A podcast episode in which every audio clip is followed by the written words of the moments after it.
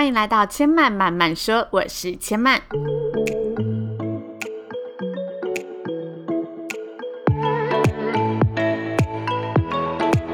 目前频道在 iTunes Store、Spotify、Google Podcast 都听得到。喜欢的朋友欢迎帮千嫚订阅并留言评论，让更多人可以认识千嫚慢慢说喽。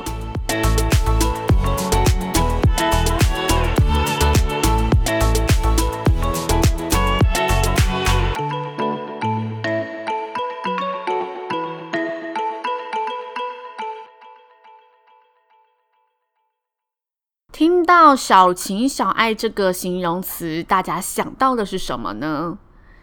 当我们形容一位朋友是个小情小爱的人，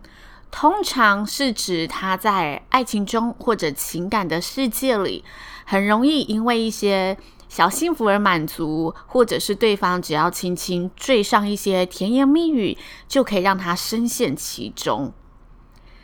这类型的情人或朋友，通常都拥有较高程度的敏锐度，在看待身旁的人事物时，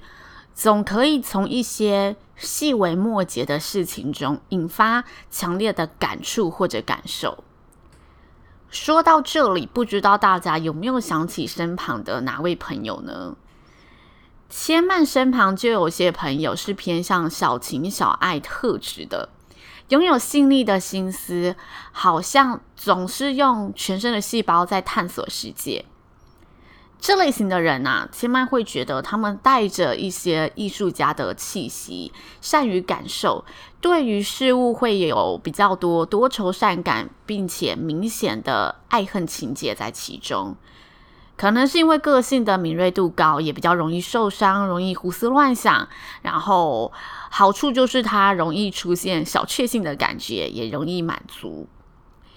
其实千嫚很喜欢跟这些拥有小情小爱特质的朋友聊天，因为在跟他们分享事情时，或者在跟他们一起探讨事情时，总能有些不同面向的收获。他们所回馈给千曼的思路和感受，可能是千曼没有想到的，甚至可能是千曼压根就没有想过的方向。所以有一阵子，千曼也蛮希望自己能拥有这些类似小情小爱的特质，可以更打开全身的毛细孔，去体会每个喜怒哀乐。但渐渐的，切曼在与这些特质的朋友相处中，发现他们的心灵其实容易比一般人脆弱。那种脆弱感，往往是来自于他们太容易拘泥或者执着在那些其实不影响未来、不影响大方向的情绪中，因为他们太细细品尝了每一个接收到的讯号，太重视每个感受到的感觉。也因此容易陷入其中，掉入无法自拔的一个情境里。物极必反，任何事情都有它的中庸之道，极端必定有致命的缺点存在。也因此，千曼也从中进一步的理解了小情小爱的吸引力和致命力。致命力就如同刚刚所说的，太过拘泥执着在那一些其实不影响未来、不影响大方向的情绪中，让自己可能越想就越失去行动力，容易延伸出其他其实都是庸人自扰的烦恼。而吸引力就是千曼今天主题想跟大家分享的，拥有小情小爱的感知。这个感知是什么？就是保持我们对世界的敏感度和敏锐度。懂得察言观色的人总是吃香，懂得用五感去体会生活的人，总能看到更多生命可能存在的色彩。